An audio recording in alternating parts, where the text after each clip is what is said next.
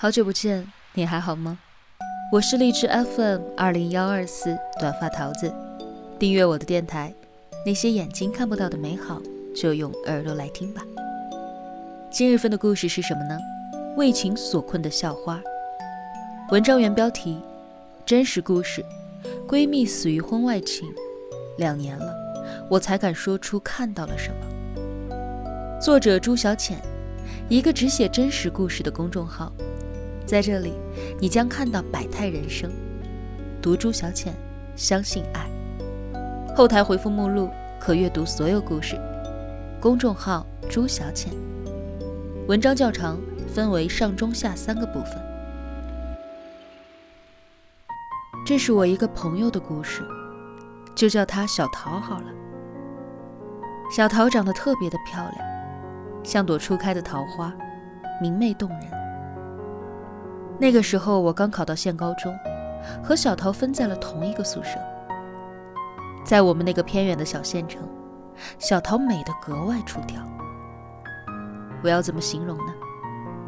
坐在同样的教室里，穿着同样普通的衣裙，她的画风和所有人都不一样。说一句明眸皓齿不过分，随便一笑都灿若朝霞。一下课。高年级的男生会在我们班门口排队看她，就是这么夸张。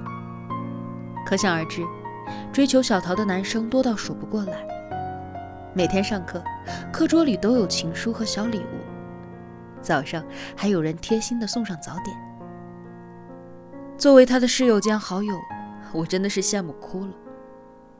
但是小桃从来不在乎，无论是礼物还是吃的，不是送给了我们。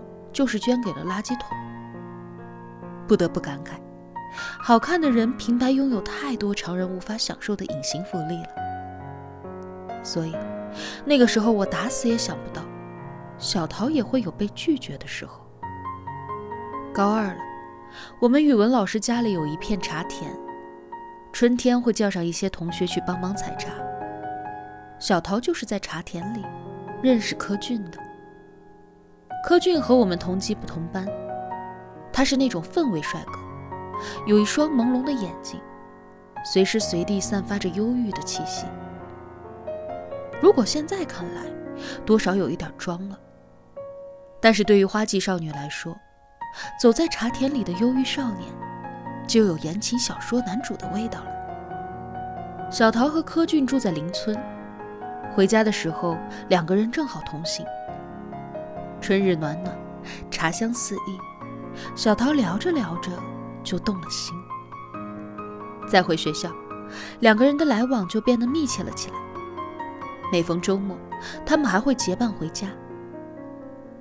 我们都以为小桃在恋爱了，虽然她什么都没说，但那种潜藏在眼睛里的欣喜的光，女生都懂的。私下里，我们几个凡人室友还感慨。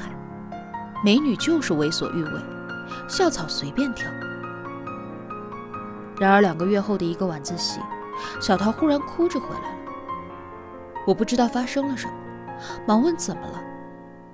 小桃哭了一阵，才告诉我，她向柯俊表白，但柯俊拒绝了她。柯俊说，他有自己喜欢的人。我当时的第一个想法，柯俊是不是傻呀？全校有哪个女生能比得上小桃漂亮？我劝小桃不要难过，是柯俊眼瞎，为这种男生不值得。可小桃依旧放不下，哭了整整一个晚上。自从被拒绝之后，柯俊再也没有和小桃同行回过家。小桃性格一下子变了很多，少了以前的明媚，多了淡淡的阴郁。常常看到他一个人坐着发呆，暗自神伤。有一次，我安慰他说：“不要再想柯俊了，他这个人不地道。他要是真喜欢那个女生，为什么还和你搞这么久的暧昧？我看他也是目的不纯。”可小桃说：“我相信他对我是有感觉的，可惜爱情有先来后到，他拒绝我，说明他人品是好的。”没有骗我，要怪就怪我爱上了不该爱的人吧。我有一点惊讶，那是我第一次发现，即便是最漂亮的校花，也一样会为爱所惑，为情所困。就算被男生伤害了，也会把责任揽在自己身上，然后给他找一个恰如其分的理由来修补形象。小桃直到高中毕业都没有再谈过恋爱，追她的男生从学长变成了学弟，依然前赴后继，可他对谁都无动于衷。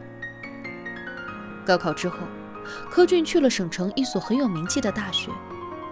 而我和小桃就不行了，双双落榜。我姑姑帮我在市里找了一份工作，小桃跟着亲戚去了广州。大家好像都还没来得及告别，就奔向了不同的人生。以前觉得高中的姐妹会是一生的朋友，但是时间与距离还是把我们冲散了，渐渐的断了联系。我在市里定居下来。找到了一个靠谱的男人，嫁人生子。没有谁惊艳过我的时光，但有人温柔了我的岁月。偶尔会想起小桃，像她这样的美女，一定会把人生过得风光而又精彩。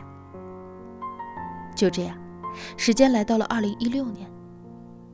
高中的一个老同学是个很能张罗的人，他拉了一个高中微信群，我加进去之后。